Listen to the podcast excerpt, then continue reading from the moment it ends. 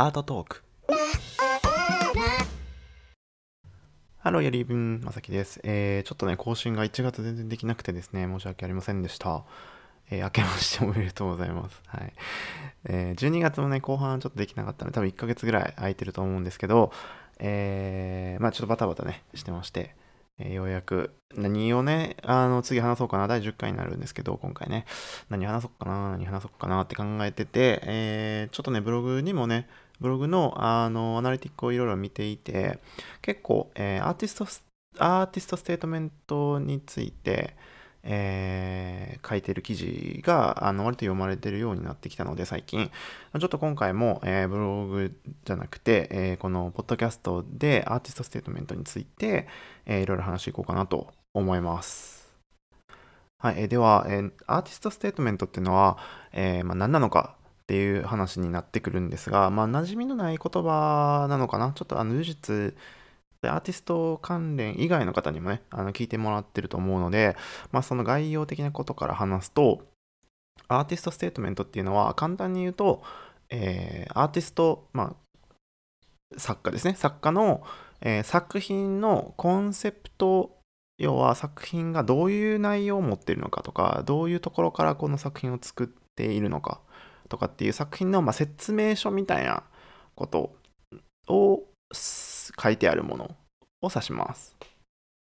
で、これまあどこに使われるのかっていう話になるんですけど、このアーティストステートメント、まあ、ちょっと長いんで、まあ、これ今後 AS っていう呼ぶ呼びますね、これからね。でもその AS がどんなところに使われるのかというと、えー、すごく重要で、本当にあの海外でだけじゃないけど、まあ、日本でもだと思うんですけど、活動していく上で一番大事って言っても過言ではないかなと思うようなもので、まあ、大体まあ A41 枚ぐらいのものを指すんですけど、まあ、この AS で、えーまあ、応募いろんなねコンクールだったりとか、まあ、コンテストとかねコンペとかって言われるものに応募する時にも使うしあ、まあ、ギャラリーとやり取りする時にも絶対使うし、えーまあ、展示をする時にも基本的には、えー、ギャラリーが配布物として用意してたりとか、展示の入り口とかにね、ギャラリーのね、展示の入り口とかに、まあ、貼ってあったりとか。あなんか美術館とかにも、例えば、なんだろう、ゴッホ展とかでも何でもいいけど、まあ、ゴッホ展に行くと、なんかゴッホがどういうこと、どういう感じで作品を作っていたのかとか、まあ、説明文っていうのが壁にこうね、書かれてたりするじゃないですか。そうそう。ああいう感じでもあるのかな。うん、まあ、ものにもよるんですけど、まあ、そういうような感じで、まあ、アーティストにとって一番大事とも言えるあの作品の内容物ですね。それでなぜあのこのアーティストステートメント、まあ、AS に関してあの記事でこう事細かに説明したのかというとふと思った時にあの日本の、ね、作家の人たちのアーティストステートメントを見ると結構ね、あのコンセプト文というよりかはテーマ文の説明をしていることがすごく目についたんですね。で、これ、まあ別に日本人だけじゃなくて、あのドイツの学生とかののチェックをしていた時も、あのテーマをね、あの説明しているエースっていうのがすごく多いんですよ。なので、もう一回ここで、えー、ちょっとね、話をしておこうかなと思うんですけど、コンセプトと、まあ、テーマ、テーマっていうのがどういうふうに違うのかって話をね、しようかなと思います。これは僕の、まあ、言葉の概念的に、あの、すごく細かく言語学的にというか、何がコンセプトで何がテーマかっていうのを、ちょっとあの、僕自身の組み分けみたいなところもあるので、まあ、ちょっとあの言葉の内容のは精査してないんですけど、まあ、なんとなくで聞いてほしいんですが、まあ、コンセプト文とテーマの違いっていうのはまずあの日本の、ね、方が多く書いちゃうテーマ文っていうのはあのまずは技法の説明をしちゃったりとか、まあ、こういうふうに作品を作ってますとか、まあ、こういうことをやってます。あのこういうねあの技法でこういうことが生まれてきました。こういうまあ何て言うのかな作品のえー、表面的な部分の説明をしていることが一つともう一つそのテーマとしては書いてあるモチーフっていうものがどれだけ自分に大事なのかとかっていう自分のストーリーとかをあの書くものが結構目につくんですね。でこれはあの一番2話目か3話目で話した学術的価値の話にはなるんですけどその日本人の作家っていうのが結構こう感性とかあの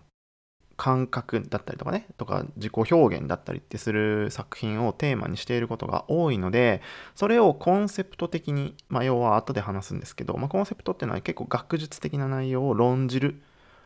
論理的に説明をしてほしいところなんですけどそういうのがなかなかこう説明しにくいものが多いので最終的にはそのテーマ文として、えーまあ、こう思いを書いたりとか作品に対する思いだったりとかあの自分の作品の背景とかなんでこの作品を作ろうと思ったとかあのこういうちょっとポエムになってたりとかねすごくするんですよ。あのこういう作品が綺麗だこういう風景がね綺麗だと思ってとかこれが心象風景でとかっていうのでそれに対しての、まあ、ポエムを書いてるみたいなことっていうのはすごく多くてこれはあのコンセプト文でもなければもちろんあのアーティストステートメントではないんですね。それだけまずあの留意しておいてほしいなとすごく思います。なので作品はそのコンセプトの内容っていうもの、まあ、要は中身のもの一番美術としての学術的な価値っていうのを可視化したものが作品でそれを論じたもの論理的に説明したものが、えー、コンセプト文で AS であるべきなんですね。でこれをあのその作品の内容に学術的価値が欠如している場合は結局さっきね重複しますけどあのこうなぜこの作品を書いたのかとかその作品の心象風景に対してのポエムがつらつらと書かれていたりとか、うん、っていうことになっているので、まそれが大事ではないっていう話ではなくてそれは別にあのテーマ文はテーマ文で書けばいいんですよ。ただそれがコンセプト文ではなくてあの AS ではないっていうことだけあの別物なんだよっていうことをここで言いたくてあのアーティストステートメントを提出してくださいっていうのはあの海外だけではないと思うんですけどあのコンクールだったりとかコンペとかっていうのは当然の話なんですね。あのそれがなければ話が進まないし、まあ、あのオンラインであのコンペとかっていうのは結構多いですがあの作品のデータ写真のね写真データを送ってプラスあのそのアーティストステートメントを一緒に送るっていうのは基本のワンセットなのであのこれ作家をやろう志している方だったりとか、まあ、学生とかまだあのアーティストとしてやっていってない方がもし聞いていればまずはあのアーティストステートメントを書くっていう さっきから AS って言おうかアーティストステートメントって言おうかすごくどっちつかずですけどあんまり気にしないでください。AS って言い慣れてないね。でもアーティストステートメントって長いなと思いながら喋ってるけど、はい、そう。まあまあ本当にその多いんですよ、うん。まず用意され用意してない人も結構多いし用意してるつもりでもそのテーマ文というかその作品のバックグラウンドなんか補助的な内容をあの文章で表現しているみたいな作品が結構多くて、うん、それは正直どうでもいいというかあんまり興味はないし何が問題なのかというとあのそれをアーティストステートメントだと提出された場合確実にコンペだったりなんなりは落ちるので、うん、アーティストセートメントじゃないじゃんこれってなっちゃうんですよ。で、まあ、なんでこういうことが起こるのかなっていうのも、あのー、さっきから言ってるみたいに、その、不可視のものをモチーフに置き換えたりする表現っていうのがすごく日本の作家の中で結構多くて、まあ、これはあのさっきも言ったみたいにその2回2回目か3回目の話には目であの美術学術的価値の学術的価値の話で言ってるんですがあの俳句だったりとか、まあ、その情緒的なこと風情みたいなねことをあの作品に展開するっていうのが日本の文化の中でもともとあったことがすごい大きいのかなと僕はちょっと思っていて、まあ、その景色だったりとか、まあ、自分の例えば困難の困難の道をこう何て言うのかな。何々で表現してますとかさ。あの死をこういう風に表現してますとか。なんかその不可視なもの。感情とか不可視的なものをあの何かのモチーフに置き換えてこれは道をそういうふうに表あのこのくねくね曲がった道が人生の大変さを苦労さを表現してますみたいなね、えー、そういう説明になっちゃうんです。何この道はどういうことを表現してますみたいなそのことを書いちゃう結果になっちゃうんですよね、うん、だから日本では結構文章で作品を語るな作家が何かを語るなって言われがちなんですよ、まあ、古来から、うん、あの作品が語れみたいなことを日本では言うじゃないですか、うん、で僕も日本にいた時はそういうふうに教わったというかそういう声をたくさん聞いたんですけどそれなんでかっていうとあの日本ではそのテーマ文みたいなのを書いちゃうからなんですよ、うん、要は書いてある内容を要はさ隠喩的な内隠喩のように表現してるわけですよね。不可視なものをモチーフに置き換えてると。悲しみをこういうふうに置き換えてる。苦悩をこういうふうにこのモチーフで置き換えてるとかっていうものを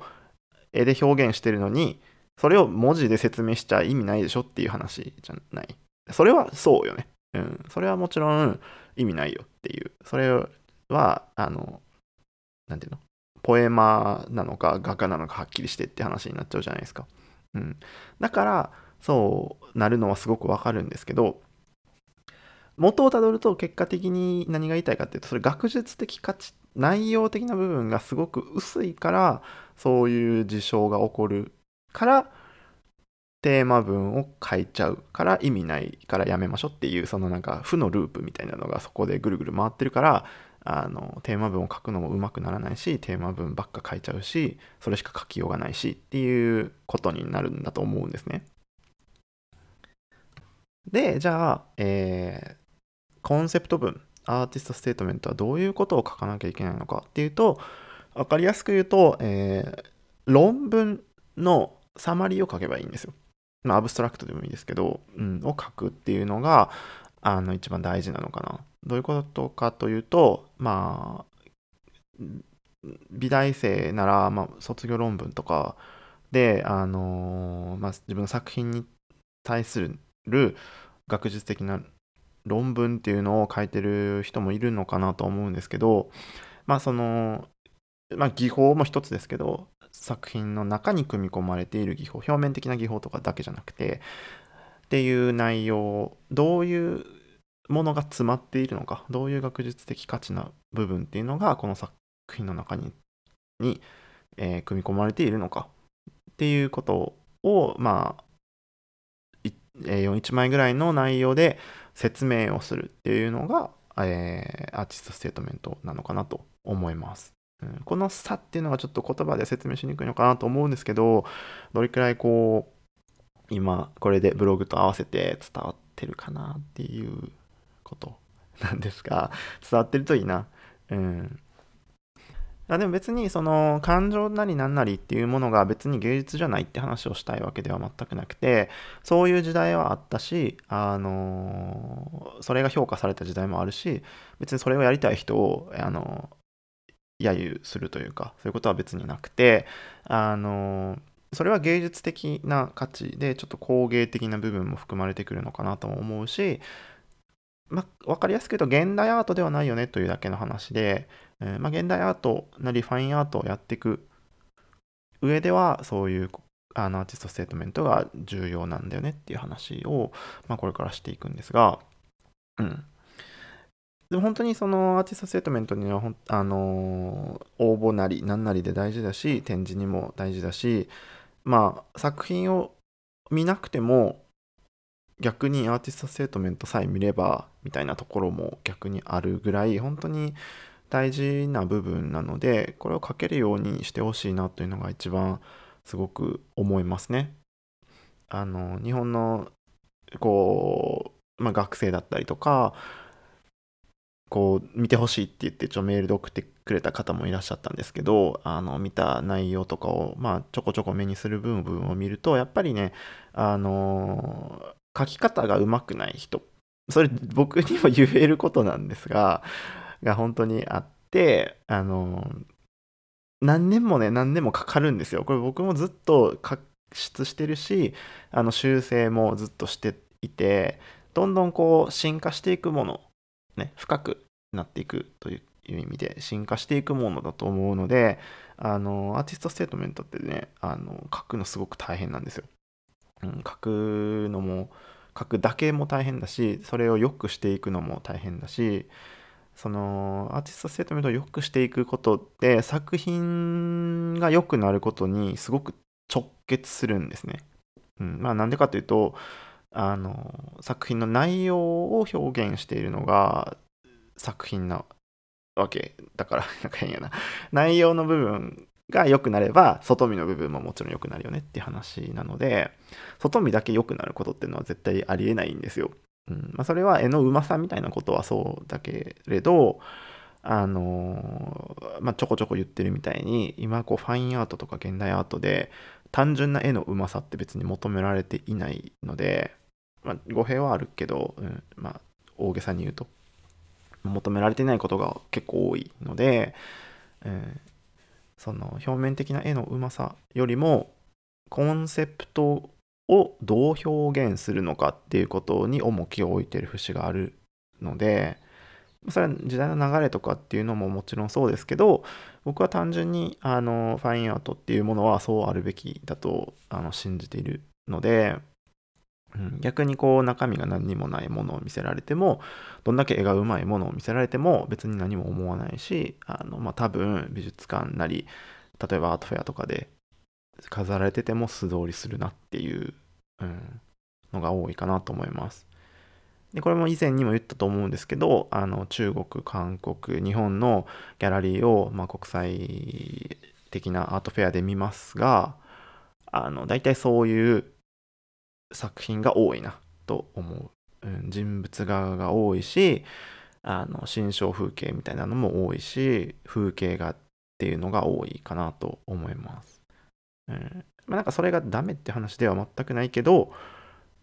さっきも言ったみたいにそれがファインアートかって言われるとファインアート的な価値はすごく落ちるし、まあ、モチーフがどうこうではもちろんないんですけど中身あるなないなっていうのはすごく一発見てわかるので、うん、そこを良くするためには逆に逆説的に考えるとアーティストステートメントさえどんどんどんどん良くしよう良くしようと思えば作品もどんどん良くなっていくのかなと思います。これまあ自分の個人的な経験談でもあるんですけどあのやっぱり制作をずっとずっと毎日やっていくと惰性というか流れでやっちゃうこともあるし作品を枚数はできてくるけど別に作品は良くなってないっていうことは結構そういうスパイラルに落ちることってあってその時にふと思うと作品の内容をどう反映させようかみたいなところに集中してないなって思う瞬間ってあるんですよね。瞬間というか、まあ、それで制作を制作をずっとしながら大して頭を使ってなかったなと。その作品を作る工程に対しては頭を使っても表面的な部分でね。でもその作品の内容をどういうふうにあの表現をするのか転化するのかっていうことに対してあんまりこうアイデアを練っていない頭を使っていないなっていうのがあるじある作品の制作期間っていうのは本当に大した作品ができてこないので、うん、だからこそ、まあ、たくさん本を読んだりとかいろんなね僕の場合だといろんな多ジャンルの大学生だった頃は学部をを超えてあの他のね学部のそういう哲学だったりとか心理学の授業を受けに行ったりとか、まあ、別の内容で、まあ、自分の知識を上げる自分のを成長させてそれをコンセプトに反映させていくコンセプトを良くしていくでそれを作品に反映させるっていうプロセスをたどっていくと作品が良くなっていくような気がします。まあ、なんかその感情論とかじゃなくて、まあ、そういうものかなと僕は信じていますね。うん、であのもうちょっと書く内容の話というか書き方みたいな話までいくとちょっと具体的に言葉で説明はね人それぞれ違うのでできないんですがあの僕もこう日本で助成金をねあのずっとこう応募してた時期っていうのがあって3年4年間ぐらいかかって、まあ、毎年毎年こう送ってたんですけど日本語でも、うん、日本の助成金とか送る時っていうのはあのー、まあ助成金だと大体こう2年間とか1年間みたいなまあ、例えばアーティスト・イン・レジデンスとかもそうですけど、ああいうものっていうのは、まあ、制作のプランとかを送らなきゃいけないんですね。うん、で、まあ、そういうプランとかを送りつつも、あの作品の内容文だったりとか、まあ、どういう、そのね、アーティスト・ステートメントの書き方で、あの見え方も違うし、熟練度みたいなのも結構見えてくるんですよ。うん、その、どういうことを伝えたいのかなんでその作品が今の現代アートのまあアートシーン世界中のアートシーンで自分の作品がどういう価値を持つのかっていうことを論理的に説明できなきゃいけないんですよねそのアーティストステートメントの中でなのであのテクニックというかもう本当に慣れみたいなのも大事だしこうプレゼン力みたいなちょっと書き方の良し悪しとかね、そういうのも多分出てくるのかなと思うんですけど、まあ、本当に何回も書く、何回も書き直す。で、いろんな人に見てもらったりとか、まあ、いろんなところに応募を出してとか、本当に何回も何年も向き合っていくっていうのが結果的には大事なのかなと思います。うん、それだけ良くなっていくんだろうなと思うし、まあ、今の自分の、あのコンセプトも良くないんだろうなと確かに思うんですが、で、まあ、ちょっとあの僕が以前、うんえー、日本語で用意したちょっと昔の内容ではあるんですけど、えー、応募助成金の応募で出した日本語文をちょっと読んでみようかなと思うんですが僕の作品のタイトルっていうのは、まあ、Aspired in Inneren っていうドイツ語タイトルで日本語ではま内側に潜むという作品タイトルなん、まあ、作品群のタイトルなんですけど、えちょっと助成金の応募なので、あの研究、これからこういう研究をしていきますよっていう展望みたいなのをメインに書いているので、ちょっと書いている内容が、まあ、アーティストステートメントとちょっと違うんですけど、まあ、これは助成金の応募の文章というのを念頭に読んでみようかなと思います。はい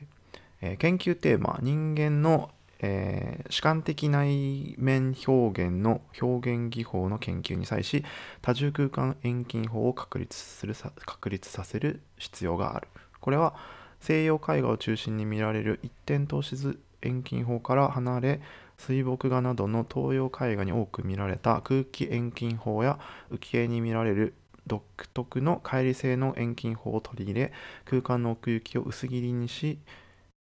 えー自分自身で認識をしそれを半透明のレイヤーの中に表現をしキャンバスの上に重ねていくという技法であるということがまあまず書かれてますね。あのまあ、これは研究テーマのテーマの展望の中でもう別の用紙であの説明をしてあってあの僕が研究をするための助成金をもらうための、えー、応募なのでテーマの説明は別でしてあるんですけど、まあ、この研究テーマで、まあ、主観的内面非空間表現の、えー、研究ということを題材に挙げているので、まあ、こういう書き方になってます。なので、えー、多重空間延期法っていうものを、えー、用意します。あの自分であの作っている遠近法が、まあ、僕の作品の中にあるんですけど、まあ、それを、まあ、命名して、えー、多重空間延期法という名前でやってますので、まあ、この多重空間延期法っていうのはどういうことかというと、まあ、その一点投資法から離れて、えー、浮世絵と水墨画のの空気遠近法と、まあ、浮世絵的なあの乖離的な遠近法を取り入れて、えー、それをまあ、僕の作品はワックスをね、あのー、使っていくんですけど、まあ、それでこう重ねていきますよって説明をしてますね。えー、で、えー、まあ、従来の遠近法を無視を無視して脳内で再構築されているであろう自由な、え主観的内面表現を表現していくと。で、まあ、その次では、えコンセプトに対しての、え題材があって、えそれがえ、ダーシュタリング・デア・インナーリヒンベルク・ヒカイツという、えドイツ語では呼ぶんですが、えー、まあ、これが、えー、内面的写実空間と日本語では、えー、勝手に訳してます。ここでは哲学の内容を話していて、哲学者カントやヒュームは人がどのように世界を知覚しているのかということについて人間が認識しているという世界人間が認識している世界というのはとても主観的であると唱えている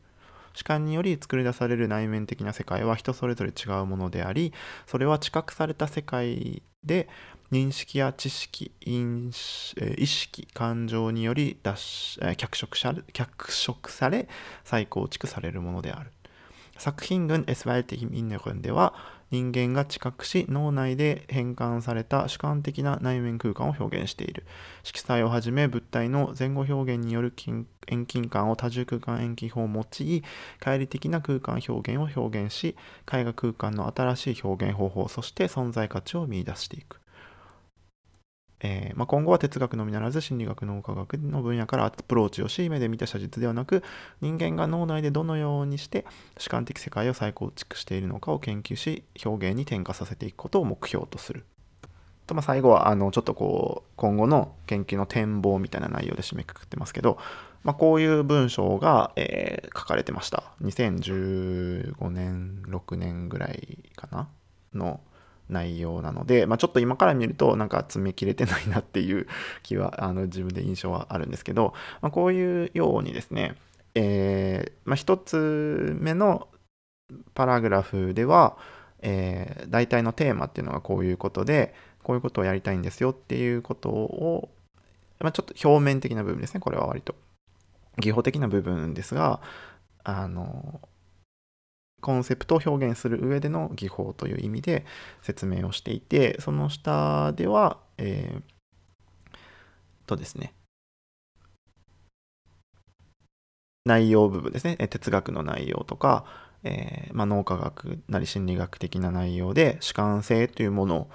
に対して、えー、こういうふうに内面的な研究をして、まあ、技法的な研究と合わせて、えー、作品を制作研究していくっていう風な、えー、足運びの論述の仕方をしていました。はい。まあそのさっき前にあのあまり表なんて技法の説明をする必要はないって言ってたんですけど、まあ、僕の場合はあの、まあ、独特のあのコンセプトををあのどういうふうに表現するのかっていう点においてで独自のあの技法を生み出して作品を作っているのでその例に対しての説明を、まあ、無視はできないということで書いてるんですね。うん、で、まあ、ドイツ語などで普段書いている、えー、アーティストステートメントを読むと基本的に、まあ、ほとんど同じ、まあ、日本語で書いた文とは、まあ、もちろん同じなんですけど、まあ、その、まあ、セザンヌとかピカソとかっていうことがやった内容とか、まあ、マグリットがこういうことやってたんだよっていうことに対して、まあ、それのアンチテーゼではないんですけど、まあ、そういうことに対してこういうふうに思うことがあるからこういうことをやっていこうと思っているとか、えー、内容の技法としては遠近法に対しての研究が含まれているので、まあ、先ほども出てきてたんですけど、まあ、浮世絵浮世絵じゃなくてね浮絵の、えー、技法だったりとかあの空気遠近法を使って、まあ、主観的な空間表現をしていく、まあ、脳内でどういうふうに知覚されているのかということに対して、えー、やっていくことが作品のメインなんですよっていう説明をしています。で、これがどういうふうな話の、ま意図かというと、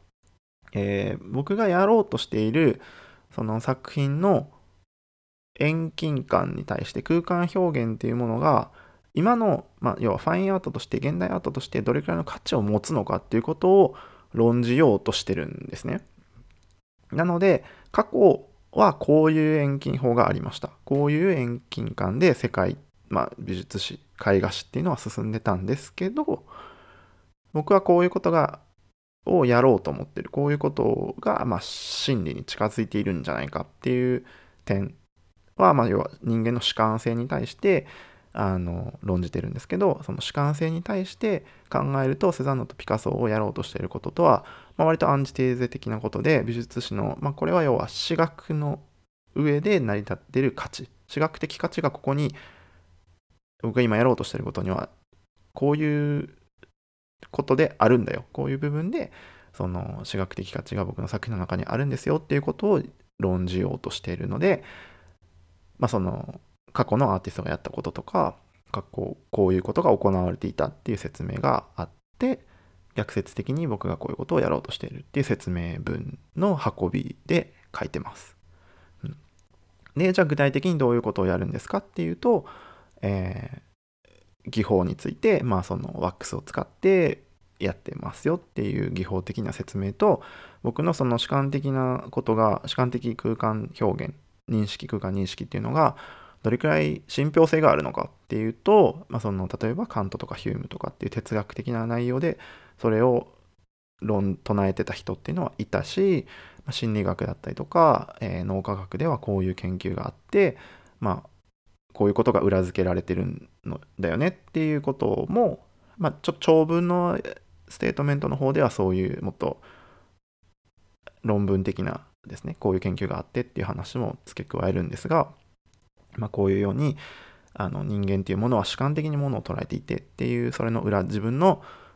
説明の裏付けをさらに付け加えるみたいなことも書いてある文章も存在します。うん、で、まあ、ここで押さえておいてほしいのはあのこのラジオの冒頭に戻るんですがあの僕はずっとテーマで森を書いてるんですね。で、まあ、森を書いてる理由っていうのもあの別に僕は森が好きだからとかそういうことでは全くなくてあの要は人工物じゃないものを乱立が乱立してる空間って結構森が唯一のものでそこの森の中の空間表現をあのやっているっていうことで別にその別のものが見つかれば森じゃなくてもいいんですけど要はこういうさっき言ったみたいな内容を表現するのに森を使っているみたいなことなのであの注意してほしいのは僕がこの要はアーティストステートメントの中でモチーフに対しての説明は一切してないんですよ。うん、どういうことをやろうとしててどういうあのことが中に盛り込まれているのかっていう説明をしているけれどもあの悪い例でさっきから挙げてるみたいにモチーフが自分にとってどういう価値があるのかとかモチーフがあのこうなんだよねみたいな話は僕の中では出てこないあのコンセプトの中では出てこないですね。で例えば持つその森の説明森がどれだけ自分が大事なのかっていう説明はさっき言ったみたいにその空間表現に必要でとか唯一無二の空間っていうものがそこにあると思ってるから、まあ、これを使うのに森がね、大事だよねっていう話も別に書けなくはないですけど、それを書いちゃうとテーマの説明になっちゃうんですよね。じゃあなんで森を書いてるんですかっていう話になってくるんですけど、そこをあのコンセプト部分が書けない人っていうのは森の説明になっちゃうんですよ。僕は森をもう10年近く書いてるんですけど、で森は自分にとってどうなのかとかあの森がどうこうみたいな説明文っていうのは正直すごく個人的な趣向の内容になっちゃうので、別にそれが、ま、1行2行ある分には、まあ僕も問題ないかなとは思うんですけど、うん、コンセプト文というかアーティストステートメントの中では別に重要じゃなくて、重要なのはもっと別の、あのことがあるというために 省かれているという感じですかね。うんだから、まあ、僕の研究っていうのは2本立てになっていて、えー、そのコンセプト、えー、要は空間表現としての、えー、絵画的な技法の面と美術史的な面、えー、その主観性に対しての、えーまあ、3つだね。だから技法的な部分と、えー、美術史的な部分と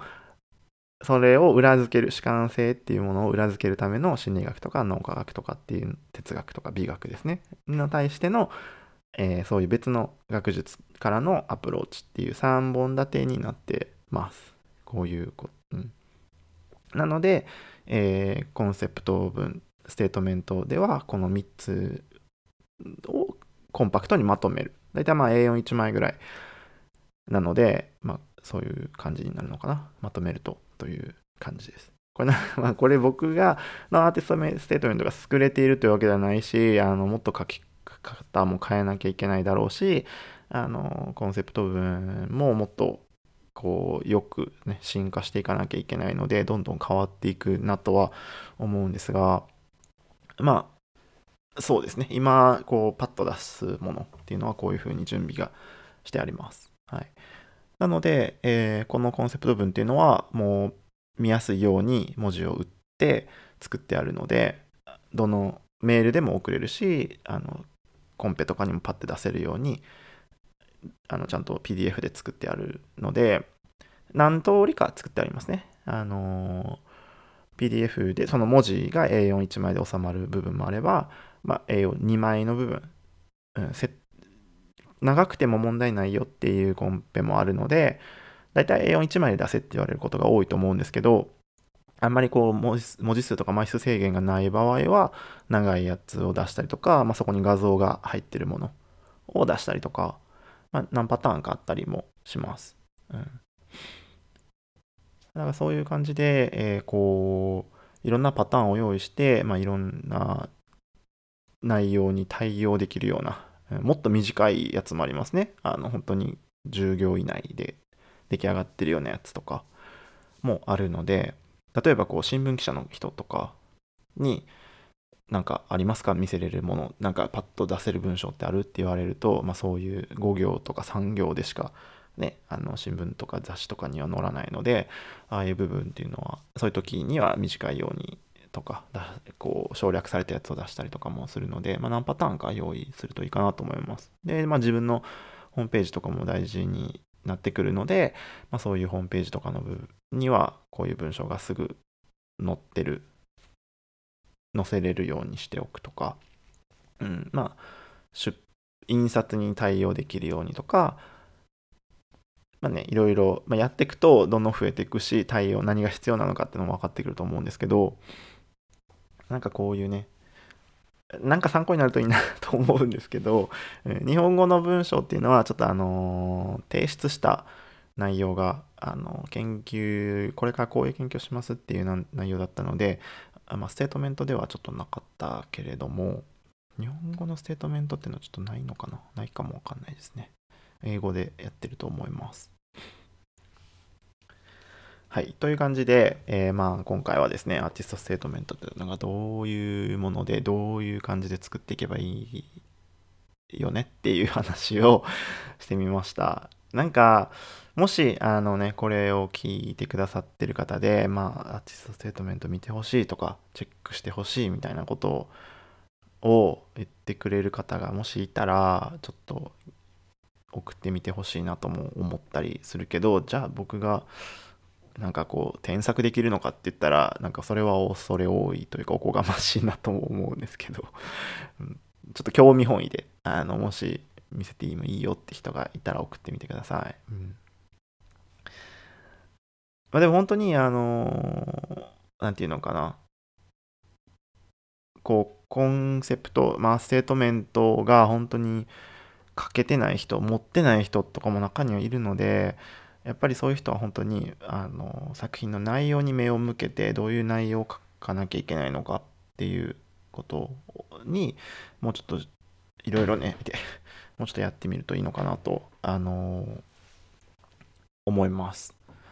なんでかっていうと、あの、この前もね、ちょっと別の、まあ、講演の準備とかの話であったんですけど、その時に、まあ、ちょっと質問を受けた時に、あの、まあ、僕が例えば、まあ、海外で成功しているっていう体で話が進んでたので申し訳ないんですけどあのなんでそこまでできるのか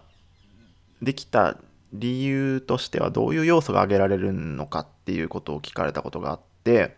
才能なのかとか努力なのかとかって話で何があのここまで自分をこ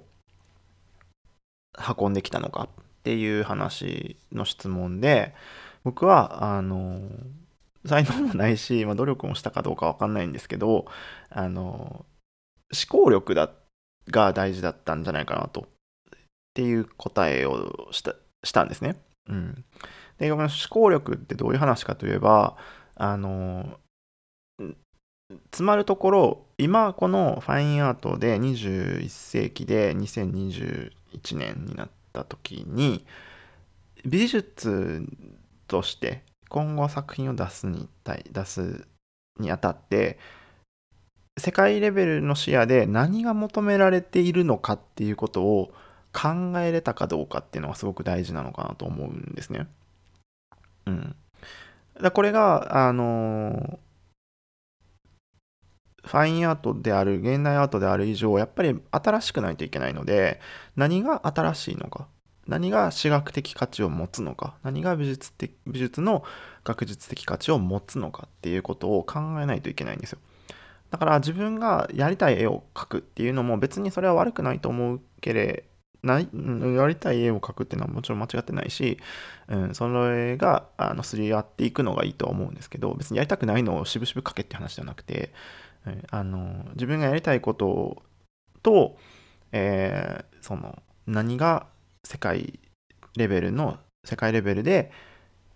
これから新しいものを作っていくに対してどういこに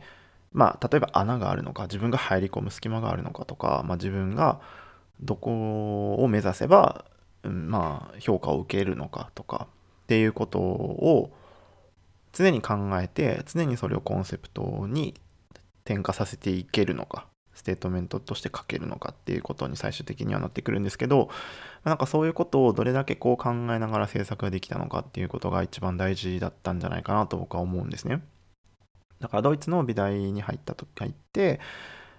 まあ、ドイツで世界レベルの作品というかアートシーンに触れている中で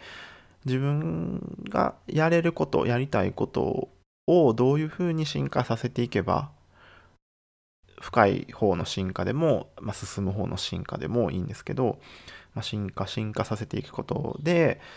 どういうふうになればどういう価価値を自分の作品に持たせられてどういうふうな評価をもらえるのかっていうことを、まあ、ビジョンが見えるかっていうのがすごく大事なんじゃないかなと僕は個人的に思っているんですね。うん、なので、まあ、戦略を立ててなんかその成功するためのビジネス的なプロセスでやるのは、まあ、美術とはちょっと離れちゃうかなと思うのでなんかそういうことをやってほしいってわけではなくて単純にあの自分が興味のあること自分がやれることっていうのをもっともっと考えて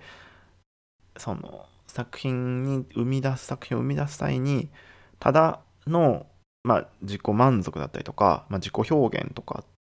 というか、まあ、それこそ本当に学術的価値があるかないかっていうことを無視して制作をするのは本当にもったいないなと僕は個人では思うんですね。ファインアートをやる上でという意味で。うん。なので、それをまあ別に突き詰めて、芸術として突き詰めていくのは全然ありだと思うし、それは評価に値することだと思うんですけど、まあ、何回も言うようにあの別物だと思ってるので、ファインアートと、まあ、その芸術っていうものをね、クリエーションっていうものと、少し特別枠というか、まあ、なんか異例枠みたいなものだと思うので、ファインアートっていうのは。うん、だから、まあ、そういうことをもっともっと考えていけるない、うん、作家っていうのが大事、よく評価を受けるんじゃないのかなと、まあ、個人的には思っているので、まあ、これからももっともっと新しいアプローチで作っていきたいなと思うし、あの、コンセプトは同じで表現のベクトルを変えてみるっていうことは今、特に最近はやっていることで、うん、なんかまあ今このワックスの技法とかっていうのに頼ってずっとやってきて、まあ、顧客なりコレクターなりがつくようになったんですけど、まあ、なんかそれをやっぱり惰性としてずっと同じように繰り返していってもいいものは生まれないなと思うので、まあ、なんか今はそれにインスタレーションっぽいものを加えたりとか、まあ、本当に全く別の形態、コンセプトは同じだけど、っていうことをずっとやろうとしているので、まあ、なんかそういうアウトプットに対してのバリエーションっていうのはいくらでも出せるんですけど、コンセプトを同じで、まま、こう、どんどんそれを芯に持っていくっていうのが大事なのかなと思います。中には、その、毎回毎回作るものが全く違う人っていうのもやっぱりいて、僕はなんかそれは正直もったいないなと思うし、その人の作品にあんまりちょっと興味は持ってないなというか、その、ね、なんていうの？こう、粘土というか、連土というかさ、がやっぱり、あの少ないわけじゃないですか。ポンポン作品の内容が全く違うものを作っても思いつきで、それこそ感性で感覚で才能でっていうものは僕はあんまり興味はないと思うしなくて、浅いものを作ってんなって思ってしまうので、うん、やっぱり、だからこそ、あの、アーティストっていうものは結構年齢で、年齢で見られることも少なからずあって、それはやっぱりそれだけあそのコンセプトをずっと進化させてきた結果だからまあ年齢が高い人の作品、まあ、経歴が長い人の作品悩んだ数が時間が長い人の方がいい作品を作れるっていうのはまあ当然の流れではあるのかなとも思うので、うん、だからやっぱり僕個人としては、まあ、コンセプトは変えないままアウトプットを変えてみるとかアウトプットをいろんなバリエーションでやってみるとかっていうのをこれからはやっていこうかなと、うん、思っています。はい。まあ、なんかこれはまあ完全に個人的なあれなので、まあ、共感を得られなくてもいいんですが、うん。まあ、なんかねそういうこともありなのかな。そういうべきなのかな。とかまあいろいろね考えることは常にあるんですが、これからも、まあ、そのアーティストステートメント先ほども言ったみたいにあのコンセプトを研究のね研究の題材っていうものをはどんどんどんどん研究をやっていかなきゃいけないので時間もかかるしそれをあのサマリーとしてアブストラクトとしてあの文章に表言語化するまとめる A4 にまとめるっていう作業はステートメントを書くっていう作業に結局なるんですけど、まあ、ステートメントをうまく書く。ね。っていうこともこう繰り返して繰り返して良くなっていかなきゃいけないことだと思うのでそれは何て言うのかな。そのコンセプトが練られたかどうかとはまた別の話であの文章の書くうまさ下手さっていうその単純なそういうテクニックにもなってくるからっていう要はやんなきゃいけないことたくさんあるよねそう考えるとね、うん、そのコンセプトをたくさんやんなきゃいけないし研究も本も読まなきゃいけないし考えなきゃいけないしっていうのと書くテクニックっていうのが求められてくる今度はっていう話になってくるのでアーティストステートメントって本当に大事だしあのそれさえ見れば作家がどういうことをやってきたのかってパッて分かっちゃうしだからこそあのコンクールなりコンペなり助成金なりの審査でステートメントを求められるしっていうそこで足切りがあるのでやっぱり本当に大事なのでまあまだ持ってない人はやっぱりこれを機会にあのステートメントに関してテーマではなくコンセプト文をステートメント化するっていうことにこう視野をね置いてやってみてほしいなと思います。はい。終わり。久しぶりにやったので今これ何分になったのかな。と思うんですけど、まあ、こうやってねちょっとグダグダしていましたけどあのブログの方はこの前セザンヌについて書きましたね。なんか、あ、そう、セザンヌの本を、あの、エンディング、これごめん、エンディングなので、すごい適当な話に戻りますけど、そう、なんかセザンヌの本を今読んでいて、えー、なんて名前だっけ？あの、ツイッターの方でやってたんですけど、あもし、あの、ツイッターとかインスタとかね、あるので、フォローがまだの人はやってみしてみてください。そう、セザンヌの本があって、えー、なんかそのセダンヌの歴史の本なんですけど、歴史というか、そうそう、パーソナルな歴史の方で、こう、なんていうのかな。まあ、僕はセザンヌの作品というか、を研究の内容でだいぶ使ってて、セザンヌがどういうことをしたのかっていうことに関してはすごく詳しいんですけど、セザンヌの人生みたいなことってあんまり詳しくなくて、まあ、ゴッホとかやっぱさ、有名じゃないですか。それもなんか彼の作品性の一部みたいな部分にもなってるから、ゴッホに関しては知ってるけどみんなセザンヌがどういう人生をたどったかってあんま知らないのかなと思ってで今まあこれを読んでるんですけどなかなかこう面白いというか何て言うのかな本当に あのツイッターでも言ったんですけどなんかスピンオフみたいな感じで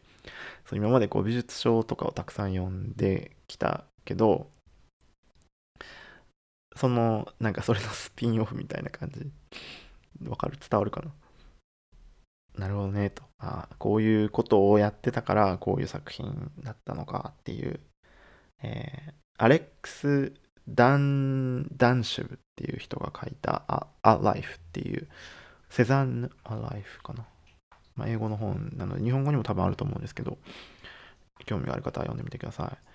そう僕、2000何年かな ?2013 年ぐらいに、あの、このエクソプロバンスに行ったことがあって、南、南、南仏ですね。南フランスの。セザンヌのアトリエと聖火がある場所なんですけど行ったことがあってそうすごあのアトリエとかも入れるようになってるんですよ観光地になっててねそう聖火の方はなんか入れなかったんだっけな。なんか修理あ工事中だったんやったかな。なんかその聖火の方はなぜ外からしか見てないんですけど。そうそう。でなんかあのーセザンヌがここでキャンバスを建てたっていう丘の上ビクトリア山のが書いて書かれてるそこのねキャンバスが立たれ置かれてたよっていうそのなんか三角のね跡があったところ すごいミーハーみたいな感じでそういうとこを回ってみたんですけどあまり僕なんかそういうことしないんですけど普段は。でもなんかセザンヌ、まあ、そこちょうどそのプロヴァンスの美術館でセザンヌ展みたいなのを特集何十周年かとかだったのかな？やってたのを見てそう結構セザンヌの、あのー、特別展みたいなのは国を越えてでも見に行っていてそれだけま研究でセザンヌをやってたので僕の作品にはだいぶセザンヌの影響を受けてるんですけどあの、オーストいやスイスの方か。スイスのチューリッヒの美術館でやってたセザンヌ展みたいなのも見に行ってそれは2018年とかかな。9年とかだったんですけど、それはね、なんかあのセザンヌのスケッチとか、ラフスケッチとかデスクロッキーとか、なんか下書きとかが、もうなんかトリゾアのように置かれて、あの出展されてた展示で、そうそう、なんかすごいいいもの見たなっていう展示だった。なんか有名な作品とか別に、あのー、パリなりなんなりでたくさん見たから、オールセイかな？うんなんかそういうのではなくて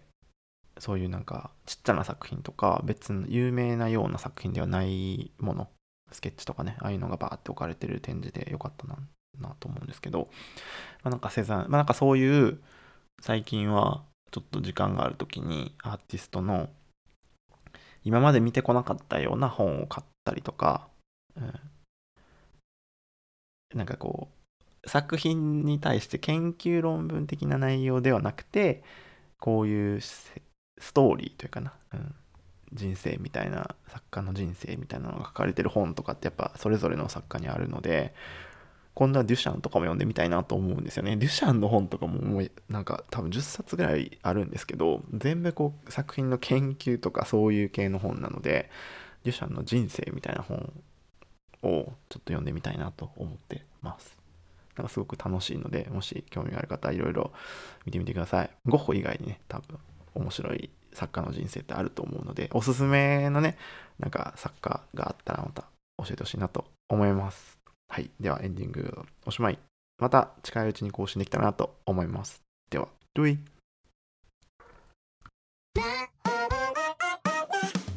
アートトーク